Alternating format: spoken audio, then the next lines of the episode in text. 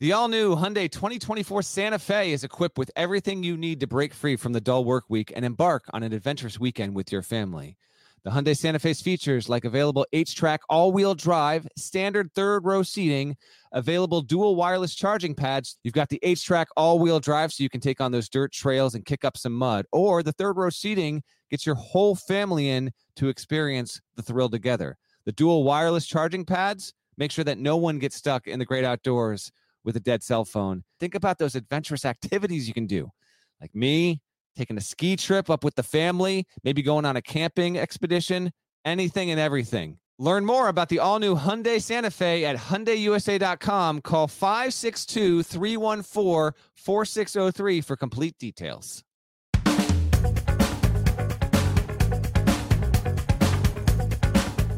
Hey there, it's Gary Parrish. It's Wednesday, November 10th, 2021. Welcome back to the CBS Sports Eye on College Basketball podcast, where we sometimes discuss camel fighting, dodo birds, and leaky black. Matt Norlander is here with me, and the 2021 Champions Classic, it's in the books. Fun night inside the Garden. Everything ended about an hour ago. I'm back at my hotel. If you're watching on YouTube, I apologize about the lighting. This room is not equipped with great or even good lighting, so I'm going to have to start traveling with portable lights, and I will. I promise. Deadleg, meantime, he's still at MSG. Look how nice those lights are. You could be, hey, listen, a couple things here as we get rolling into these games. One, you could be here with me, but you left. Two, not only did you leave, I'm in some sort of dressing room. I got a little bit of the acoustics are a little bit wonky in here. All right, quick thoughts. Leftover pizza, half of it untouched. I went after it. Is this appropriate? I'm starving, man. I went into this. Good? Margarita style. I will tell you this.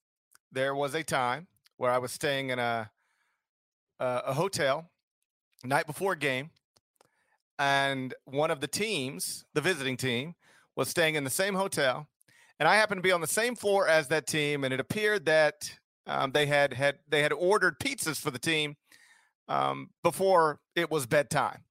And as people tend to do with pizza boxes at hotels, they set them outside their door when they're done, regardless of whether they're empty or not.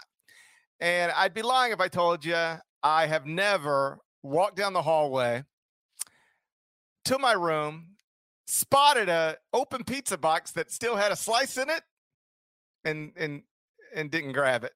I've done it. Yeah, it's got to be the go-to move here. I mean, we're after 1 a.m. on the East Coast. They got these tiny little soda cans too. So I'm good to go with the good lights. You could be here with me, but we're going to roll like this. In fact, I think this is even better for the everyone watching on YouTube. I think that's even more entertaining. And as we get going into this, just a quick, huge shout and thank you to everyone who has subscribed to the channel, watched it. You have beyond exceeded our expectations with that first episode that went to video. So for everyone watching now, we highly appreciate you. And we appreciate. So here's the thing, Parrish. Like more and more people watching the show know us from HQ, you from CBS Sports Network. We had some listeners in the stands tonight. They were screaming after us. They were screaming our names. Gary, dead leg. It was never once Gary Matt or Gary Norlander. Incorrect. There were a few Norlanders. Then when I didn't respond, one gentleman started yelling above the din of the Duke Kentucky game. Dead leg. And I was actually filing a column. I'm sorry to the gentleman I couldn't take a photo with, but I was legitimately on deadline and I had to file a piece. That was Patrick. And if you ever want to know who's the real man of the people of this podcast, it's GP, who will leave his seat mid-game to go take a photograph with someone who listens to the podcast and would like to take a photograph. So I was there. If you were at MSG, I was there for you. Deadleg, he was too busy working, but I was a man of the people. So Deadleg is at MSG, well lit Madison Square Garden. He's eating somebody else's pizza, and that's the building where Kansas did beat Michigan State in the opener, 87-74. And we're going to discuss that eventually, I promise you. But we're going to start with the nightcap, Duke, Kentucky in front of a capacity crowd in Midtown Manhattan. The final score, Duke 79, Kentucky 71. Five-star freshman Paolo Banchero took 11 shots, made 7 of them, finished with 22.7 rebounds, 2 steals. Fellow five-star freshman Trevor Keels, he actually led the team in scoring with 25. So let's just start with this. How impressed were you with Duke in the first game of Coach K's, do you hear about this, final season on the sideline? I'm so happy that we are informing a nation, by the way. I think a lot of people really started to understand after this game was televised and ESPN caught wind of the news that we first broke that this would be his final season. I'll say this, Kentucky, and I said this on HQ in our postgame, Kentucky's got some room to improve here and there. We'll get to that in a second. Duke was probably underrated coming into the season. Now, that's easier to say after the fact. Kentucky played him well, but Banchero was what I kind of thought he would be, right? Keels, if he's going to be that, Mike Krzyzewski, after we were done our race, he's not going to be that. He's not going to average 25 points a game. You had Walker Kessler having 6 blocks a game, so I think anything is possible, okay? But no, if he's going to be that productive in like a clear 1B to Banchero's 1A, then let's look out. I was able to catch the tail end of Krzyzewski's presser after we were done our HQ stuff. He equated him to a running back. Dude looks like a linebacker out there. A huge mismatch problem, just a bulky power guard. And I was highly impressed with Duke's ability, not just to win the way it won, because remember, Kentucky made a good push there. And it made it, weirdly enough, it made it when Banchero had come back in the game because he dealt with cramps earlier in the game. Kentucky makes a big push. They get it tight. They get it to one possession. The Garden's just alive, kind of that moment we had been waiting for over the previous, 3 hours. It felt awesome. And then Duke was able to assault it kind of way. First game in, GP, but evidence of, a really good team that can take that moment and just kill it. And they put Kentucky out. They put them away. And they win with a little bit of comfort there. Kentucky looked like a top 5 team in America tonight. And so my biggest takeaway is that, Duke looked like a top 5 team in America tonight, even though Kentucky gave them a good push. I might've been a little too low on the Blue Devils heading into the season. Well, casual basketball fans are going to be shocked because this would be, according to them, the first time Duke has ever been underrated in the preseason. Never happened before the start of the 2021-22 season. They looked the part. I wrote a column that published Tuesday morning, maybe late Monday night, Tuesday morning. Who can tell the difference these days with this daylight savings time nonsense? What is it? I love what you look like as we're podcasting right now. What time is it right now? Look, here's the truth. Before daylight savings time, my lighting was so good. Switch to daylight savings time. Now look at me. Look at me right now. Seriously, look at you. So good. So good. I wrote a column that published that sort of ended on the note that, hey, we know where his final season will begin. We don't know where it'll end, but it's not crazy to think it could be in New Orleans at the Superdome in the Final Four. And I've been saying that all summer, since he announced, this plan to coach one more season and then walk away, that, Memphis enrolled the #1 recruiting class in the country. Gonzaga enrolled the #1 prospect in the country, according to 24/7 Sports. But there was only one team that enrolled 3 5-star freshmen. That was Duke. And Paolo looked the part. Trevor Keels looked the part. AJ Griffin, interesting on some level, barely played. He only played 10 minutes. He was kind of a non-factor. But they've got high-end talent in that program. And then they've got, enough quality non-veterans where, they've always been on my list of teams that appear good enough to win 6 games in that bracket, to cut nets on that first Monday night in April. And so I wasn't surprised to see them perform to this level. And I don't think it was the byproduct of Kentucky just not being any good. I think Kentucky's going to be fine. I just think they ran into tonight, the John Calipari's Wildcats, and this doesn't happen too often. I think tonight they just ran into a team that's got more NBA players, a team that's just physically better, more talented, more gifted. You know, there was some interesting stuff in the box score. You know, Duke only shot 7.7% from three, 1 of 13 from beyond the arc, and still won the game. Yeah. Kentucky shot 38.9% from three and lost the game. They were 7 of 18. Big free throw advantage from Duke. And no, I don't think that's a byproduct of poor officiating as much as I just think it's a byproduct of one team being physically overwhelming and attacking the rim and another team not doing it nearly as much. You know, Oscar Tshiebwe got 17 points, 19 rebounds. That was a super productive debut in a Kentucky uniform for him.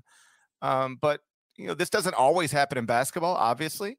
But I thought the better team won tonight. I thought Duke was better than Kentucky throughout the entire preseason, and they looked better than Kentucky in those 40 minutes we just watched. They did. And Tshiebwe, he's going to have a few 20-rebound games this season. He was just a force on both ends. It wasn't enough, but man, was that inspiring. From the Kentucky end of it, because I was there for all of John Calipari's press conference, including – so I had to write off the first game I wrote wrote off of Kansas and Ochai Agbaji, which we'll get you in a few minutes here. But I didn't see any of the first half basically. And what was interesting was that, you know, Keon Brooks didn't play a ton in this game. I mean, he had like 17 minutes, and that was, I think, less than Kentucky fans would have been expecting. So I asked John Calipari to basically explain why. And he called me out. He's like, and he said it, and he did it like and he wasn't being malicious, whatever. He was like, he started trying to explain it, and he was like, "Did you watch the game?" I was like, "Actually, John, I was writing in the first half off the first game, so I didn't. So I'm genuinely curious as to what happened." And he said, "Listen, he could not guard Paolo Banchero, and Jacob Toppin did a better job, I think, on the whole. After that assignment, clearly was not going to work for Brooks there. But what I found interesting." Was how Banchero, who, get used to it, he's going to be a topic weekly on the show. He's phenomenal. He's awesome to watch. He is incredible to watch. He is just one of those guys. He is one of the guys. He steps into the college game, and it's like that. Like, it is undeniable his capability, talent. He could play in the NBA right now. And so to go up against Kentucky in the first game, and they were going to put Tshiebwe on Williams, and I understand why that makes a lot of sense there. Williams is a very talented big for Duke.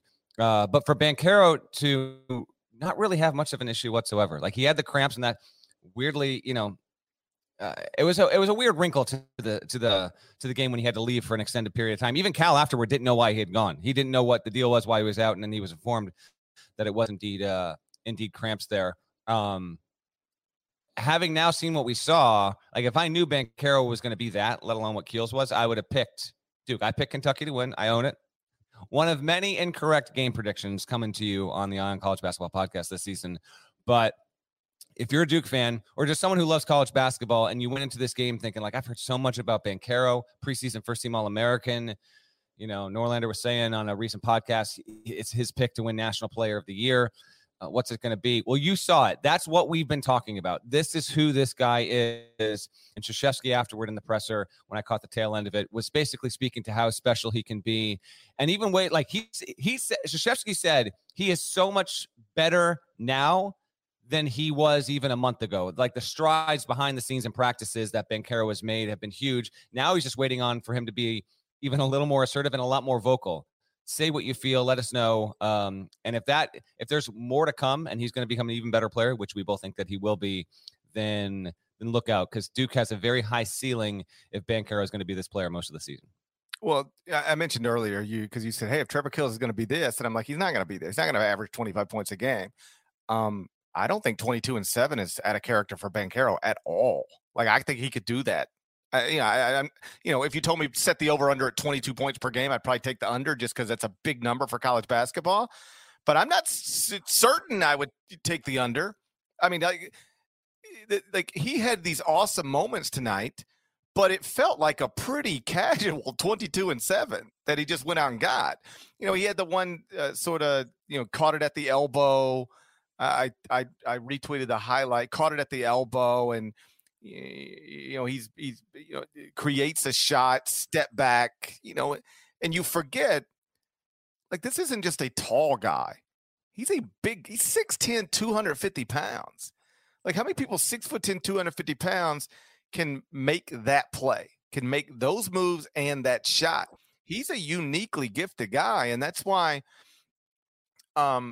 we've been talking about him all offseason the way that we've talked about him. There's nothing he did tonight that surprised me at all.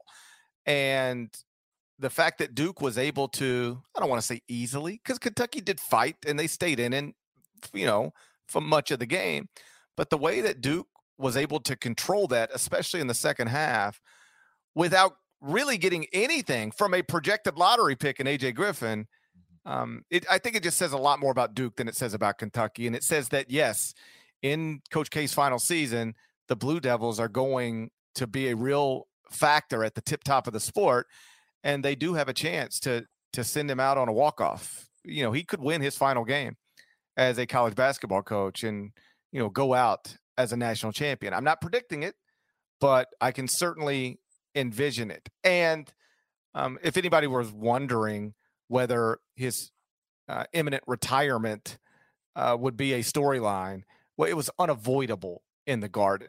You know, as I pointed out on CBS Sports HQ, you go to a Duke basketball game as a fan, you're not laying eyes on Mike Krzyzewski until about 3 minutes before the starting lineups are announced. That's when coaches typically walk out. That's customary.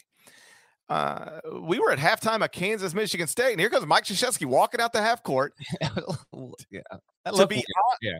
It was a little bit of a weird scene, but like this is how it's going to be.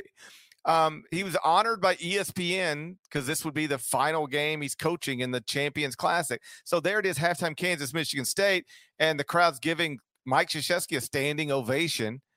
You know, he's standing at midcourt, sort of like. It felt a little odd, like he, you know, he doesn't want. I don't think he wanted to be there. And then halftime of Duke, Kentucky, inside the arena on the screens. And I even asked Norlander while we were sitting there because I don't think jumbotron is the proper term. Maybe jumbotron, big screen, however you want to say it, but yes, something like that. I think one time somebody told me jumbotron is a brand of that's probably true of a big screen. So I don't know what we call those these days. Let's figure it out. But the big screens on the scoreboard. You're not going to figure it out at this hour, though. Look, go ahead. Let's just figure out what we're going to call these things and settle on it and move on. But on those big screens on the scoreboard, that might actually be what they're called, the big screens on the scoreboard. That feels a little clunky. The big screens on the scoreboard, it was like a 15-minute Zoom call between Bill Self, John Calipari, and Tom Izzo talking about how great Mike Krzyzewski is and how much he's meant to the sport. And I promise you, there is nothing they hated more than doing that Zoom pre-taping that Zoom call. I mean, they were all nice doing it and joking around, having a good time. Trust me. Just trust me. There is nothing. When their SIDs came to them and said, okay, here's what the Champions Classic needs us to do. You and you are going to get on a Zoom together and just talk about how great Coach K is for 15 straight minutes. I know at least one of them who probably wanted no part of that, but everybody played the part really well. Yeah, that was, and there are some really funny parts on it. I don't know if that's going to be repurposed anywhere, so people can watch it, or if that was only for, I don't know, inside the arena. I don't know, but the idea also that like Self and Cal were in. Cal was at his home office. Self looked to be at his KU office. And then you got Izzo just sit in front of a green screen. Like it was a weird look, but they went along with it as much as they needed to be. But it was also kind of weird, like to have those three honoring Mike Krzyzewski when he's not even out there because Duke's in the locker room at halftime. I don't know. The whole thing in the game before that, when K went out, he didn't like, you know, he didn't even flash a big grin. They gave him like one of those like shadow boxes things, like you know, just a thanks from ESPN, like something you put in your attic. I actually thought to myself when they handed it to him, I was like, man, he's gonna get a lot of this crap this year. where is this thing going? Like, is there any chance he's hanging this up in his house? I don't know. I can't tell you how many things like that I've gotten. Not because people have honored me. You just get like these weird things sometimes. And I'm like, yeah, that's not the type of thing I would ever hang on a wall. It's the type of thing I'd put in an attic. Exactly. But hey, listen, story is Duke opened the season, looked really, really good. And they've got a couple more good non-conference opponents. They're not loaded in the non-con. So they got to play Ohio State on the road. They're going to play Gonzaga later this month as well. And those will be the opportunities we have a chance to talk about them, but they don't have a great non-con schedule. So it was important for them to get this win the way they got it. Real quick on Kentucky and some more takeaways from what Cal said in the post-game presser there. He really harped on the fact that Sahvir Wheeler, who played more than 38 minutes, that's something that cannot be repeated. He leaned on him too much. He was gassed at the end. If you're a Kentucky fan, I'm just guessing, this might not be the case, but I'm guessing if you watched that game as a UK fan, you were not thrilled with how long Wheeler was on the floor and how often the ball wound up being in his hands, sometimes out of necessity, sometimes, might have forced the issue a little bit too much there. Although they weren't brutal with turnovers, Kentucky wasn't. Cal mentioned that it was only 13. Duke had 9, but I still like a lot of the pieces there. You didn't get as much out of TyTy as the hope was going to be. I'd say Tshiebwe was what he was, better than I thought he would be. That is just who he is going to be, without a doubt. But Cal stuck to his word. He said he thought he might only play 7 guys real minutes. That wound up being the case.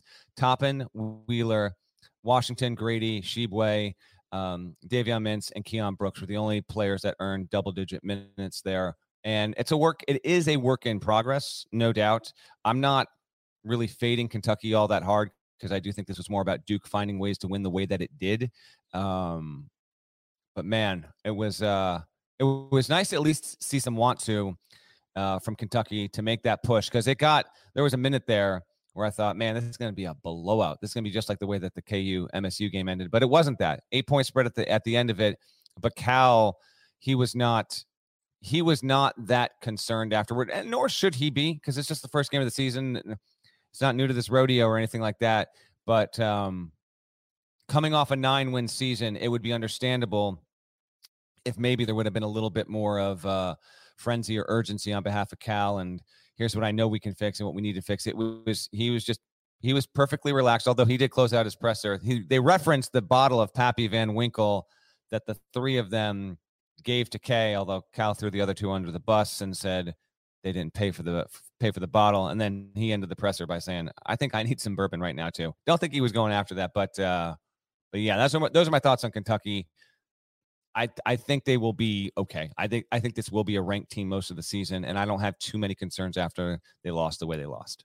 I think they'll be okay. I mean, and I mean, like, and by okay I mean good, but like the thing I noticed about Kentucky, and you mentioned Wheeler, it is true UK only had 13 turnovers. He had 7 of them, and he is noticeably small on the court. And that means that even when he gets into the lane, there's only so much he can do. He's not finishing at the rim over these guys, over Duke level front court players, or really even over Duke guards. He's just not going to finish at the rim. And so there were times when he got in the lane and he got blocked, or he got in the lane and then he had to dribble right out of the lane because there's nothing he can do when he gets in there. That's an issue. I agree with. I don't know if John said this exactly, but like they can't lean on him that much. He ain't that guy. And the thing that stood out to me about Kentucky is I like a lot of those players. There's some really good college players on that team. Of the guys they relied on in this first game, how many of them are playing in the NBA? Remains to be. TyTy will play in the NBA. I'm not sure. I'm not certain about anybody else. And that's an unusual thing for Kentucky. And it did stand out in this season opening loss against Duke. It won't be a problem against everybody, but I do think it was a problem against Duke. So moving on, in the opening game of the Champions Classic, it was Kansas 87, Michigan State 74. And we'll get into that one next. But first, check this out.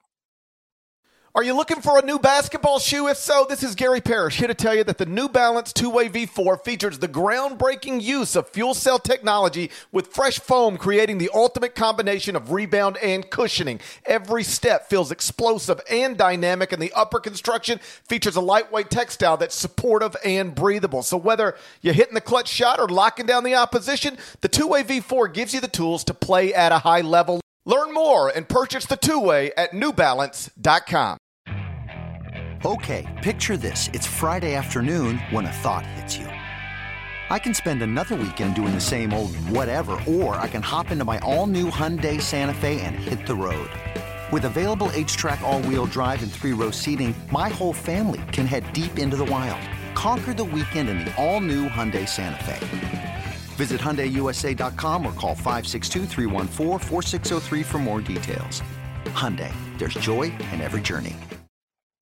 So in the opening game of the Champions Classic, it was Kansas 87, Michigan State 74, and the star for KU, it was not the preseason Big 12 Player of the Year. It was Ochai Agbaji, got a game-high 29 points. I'll give you credit, Deadleg. I'll give you credit. You have said all along that Agbaji would be the Jayhawks' best player, and in the opener, he clearly was.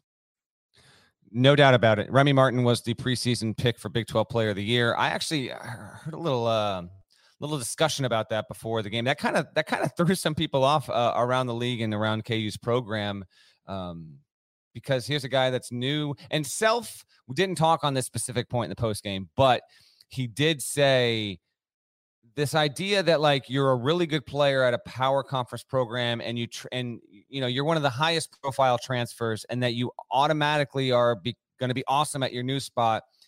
That's something that you have to make come to fruition. It just automatically doesn't happen most of the time there, because he got to talking about Remy a little bit, and Remy and Agbaji were the two Kansas players in the post-game press conference there, and they both were wonderful in terms of explaining the game, how they approached it. Remy was, you know, very complimentary of Agbaji, because let's be honest here, Remy Martin definitely carries a reputation for being someone who is ball dominant, needs a lot of usage, and he could shoot you in or out of games at Arizona State. And afterward on Tuesday night, he said, you know, I'm not coming in here to, you know, make sure that I got to get all mine, get all my touches. I'm here to be a part of this program, to kind of earn that.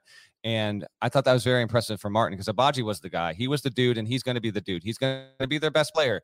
I got a little bit of one-on-one time with Self afterward, and the first thing he said to me was, I thought this was going to be a first to 65 affair, which is what I kind of thought too. He was surprised. What's wild is, if you're a Kansas fan, here's the really, really good news.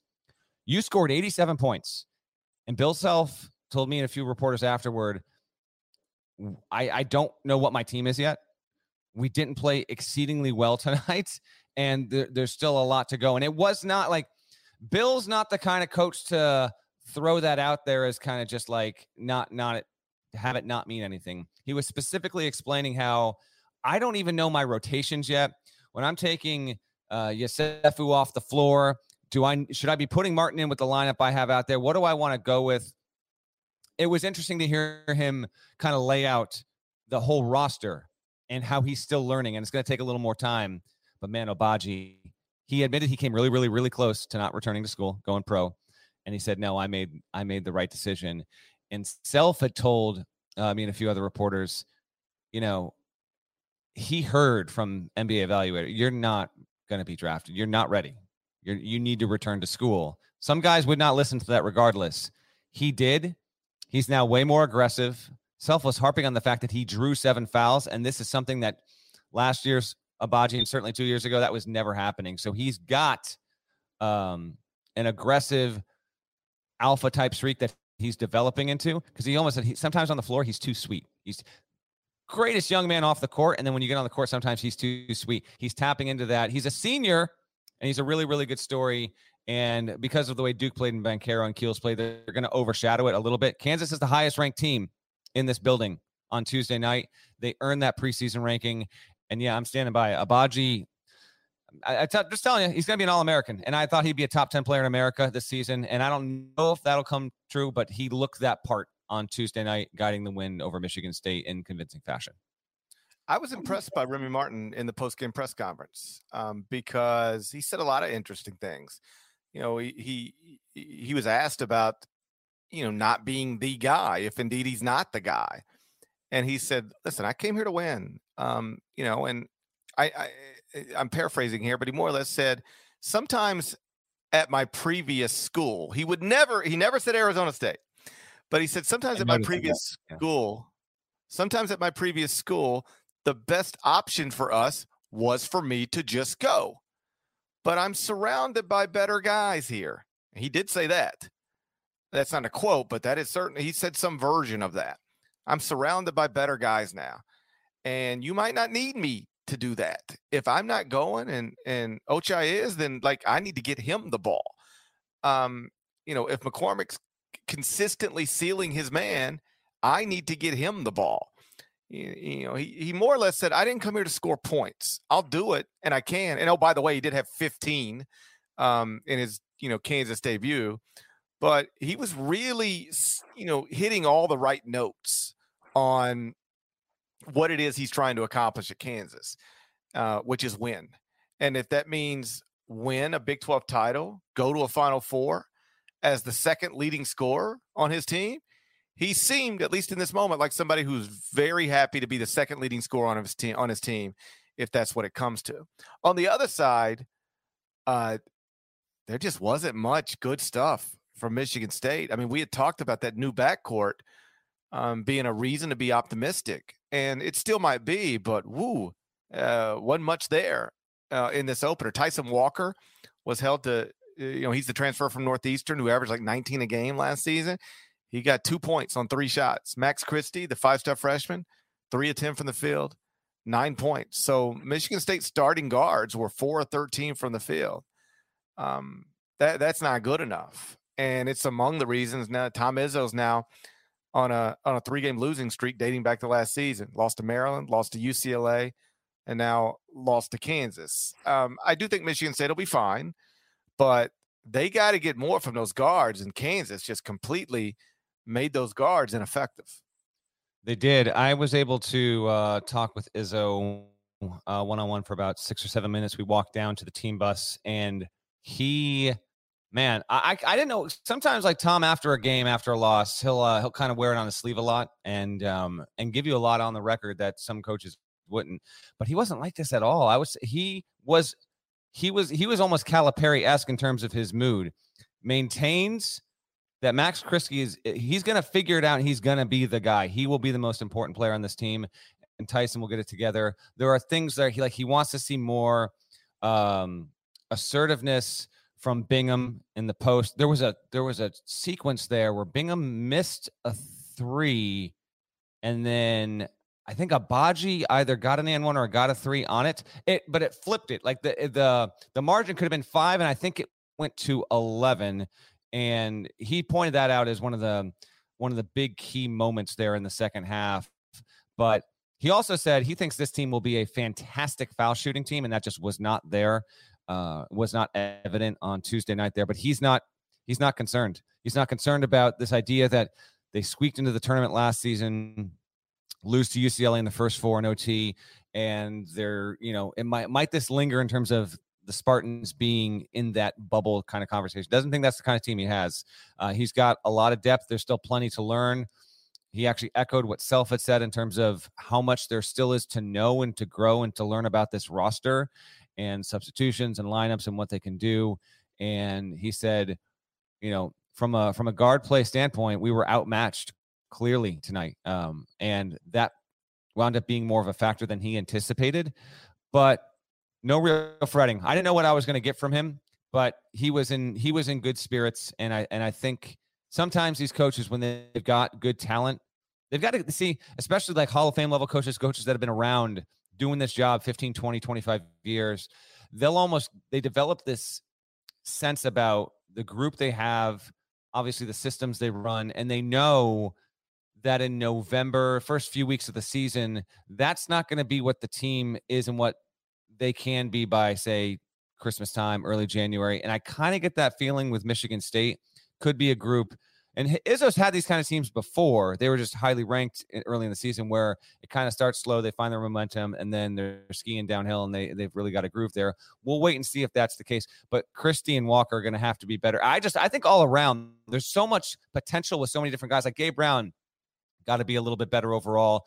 They just happened to catch a KU team that's, also got really good experience, really good players. And it was an off night. They didn't shoot well. And so that was the story there with Sparty. But I still maintain where I had him in the preseason. Like, I don't think this is a top 25 team this season, and they didn't show that, but I do think they'll make the tournament and eventually get better than what we saw here on Tuesday. They will be removed from my top 25 and one. I had them 24th in the free preseason, but if you're going to get, overwhelmed by, I don't think we've made this note yet. We've made it on a previous podcast. Shorthanded Kansas. They're missing Jalen Wilson.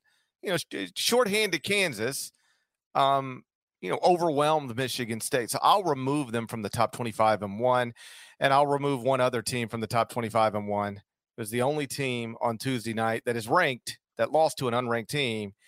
It's your Virginia Cavaliers. And if you go back and listen to our ACC preview, one of the points I made was that there is no scenario this roster would be ranked without it being connected to Tony Bennett. If you were ranking this team, and I did it, and AP voters did too, you're only doing it because Tony Bennett is the coach. You're only doing it because they wear Virginia uniforms, because the roster looks way unimpressive. And then they went out in their opener and they lost to Navy, and they were behind the whole game. It wasn't like Navy shot, 73% in the second half and got past them. Navy just beat them for 40 minutes.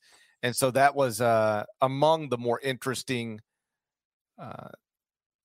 developments, outcomes, results from the opening night of the college basketball season. Just a few others before we get out of here. St. Bonaventure was in a fight with Siena, but ends up winning like 75-47. They outscored them 39-15 in the second half. What? Hold on. Did you see there? I didn't even hear the score. I didn't know that was the end. They were in a fight, and the final margin was that large? Yeah, they were down for much of the first half. Huh. Perhaps fight is overstating it. But they were in a real game, and then they just ran away from them in the second half. Yeah. Arkansas was down 8 at the half to Mercer. Comes back and wins by double digits. Houston went to overtime against Hofstra, comes back and wins the game. I mean, they were down like with 2 minutes to go. It looked like, ooh, boy, they ain't coming back from this one. And then they somehow, obviously I wasn't watching it, but they got it to overtime, and then they controlled overtime. So those were some ranked teams that got scared, in addition to Virginia being upset. Just popping through some individual performances that stood out. Chet Holmgren made his debut for the top-ranked Zags and was awesome. 14 points, 13 rebounds, 7 blocks, 6 assists. What? I know it was just Dixie State, but still, that's a 14 points, 13 rebounds, 7 blocks, 6 assists. You don't see those stat lines too often in college basketball. Justin Moore at Villanova made 6 three-pointers, had 27 points in a win over Mount St. Mary's. Amani Bates made his college debut for Memphis. 17 points, 4 assists, 4 rebounds. If you haven't seen the behind-the-back step-back three, go check out that highlight. He showed the shot-making ability that got him on the cover of Sports Illustrated at the age of 15. Looked really good. E.J. Liddell got 25 points, 11 rebounds for Ohio State. They were in a fight with Akron, end up getting a one-point win. Kennedy Chandler, the five-star freshman, my little homie from Memphis, who's at Tennessee, 4-4 from three, 4-4 from three, got 20 points, and a win over UT Martin. Wendell Green Jr. Do you even know Wendell Green Jr.? I know Wendell Moore Jr., and he had a decent night here for Duke. Wendell Green Jr. transferred from Eastern Kentucky at Auburn. He made 3 threes, got 19 points, helped led Auburn to win over Morehead State. And then, I guess, the play of the night, Tyson Etienne. Yes. Game-winning three from the logo. Dude. At Wichita State gets past Jacksonville State. The logo at Coke Arena? What? Shot it from the shock, the wheat shock. From the wheat shock. I'm glad you mentioned that, because I was going to do it if you didn't.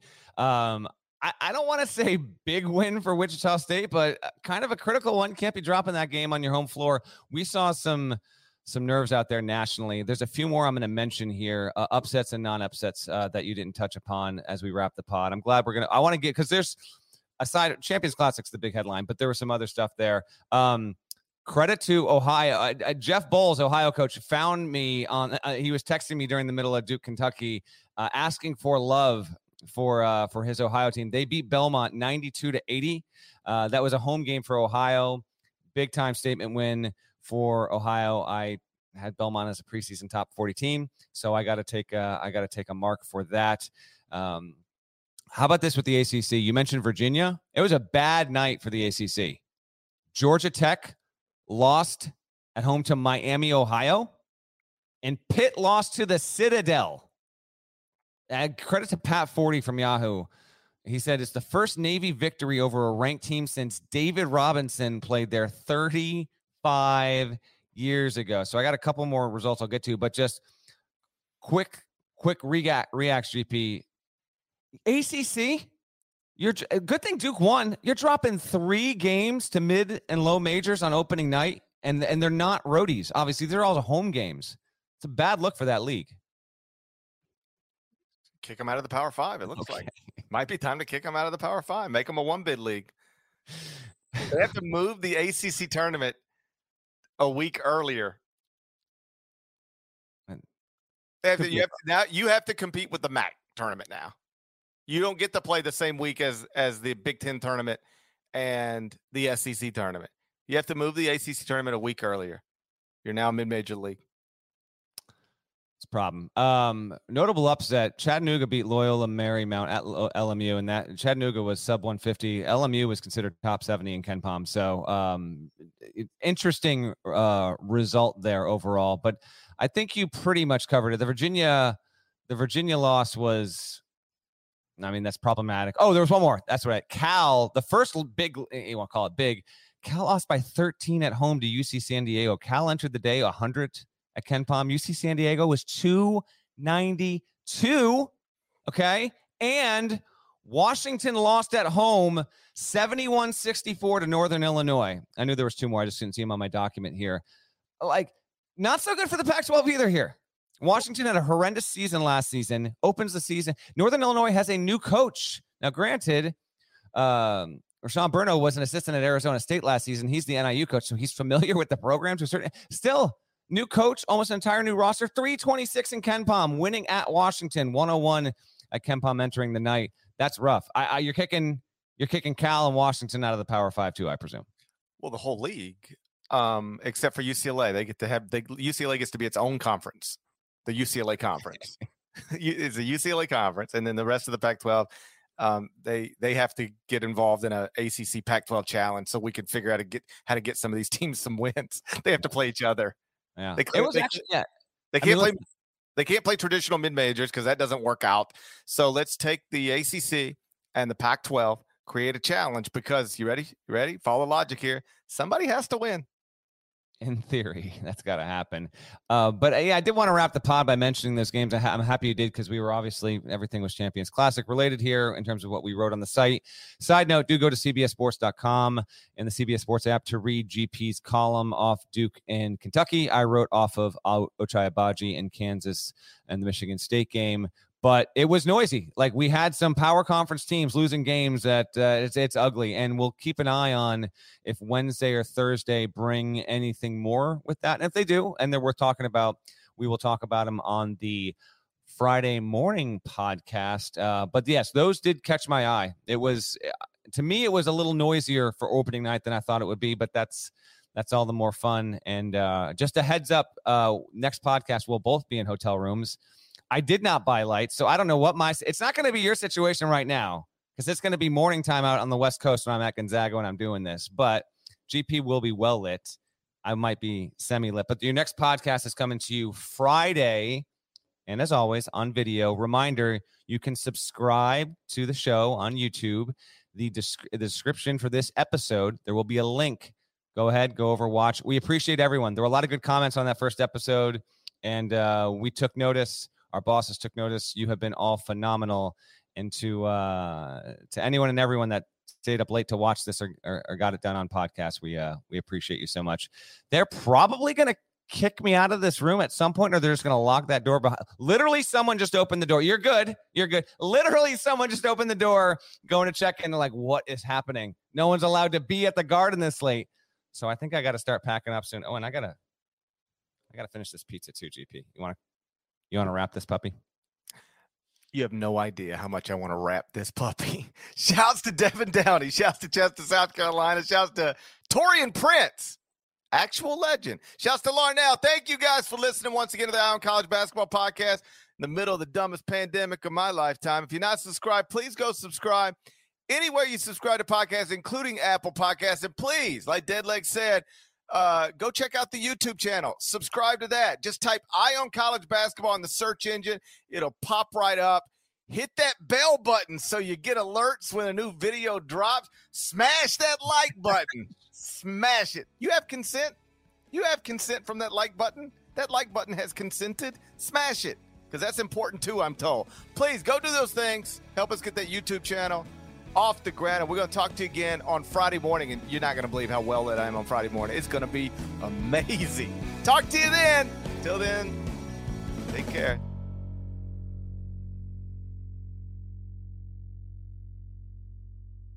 The chilling new original docuseries on Paramount Plus. Why did he kill his family? The answer lies across the ocean in a woman named Sylvie. She's a Keon model. Where desire leads to deception. I ended up spending $12,000 and $15,000 a day. It was addictive. I can't get you out. And obsession leads to murder. Who did this to your family? You can't really maintain a fantasy forever. Control Alt Desire, now streaming on Paramount Plus.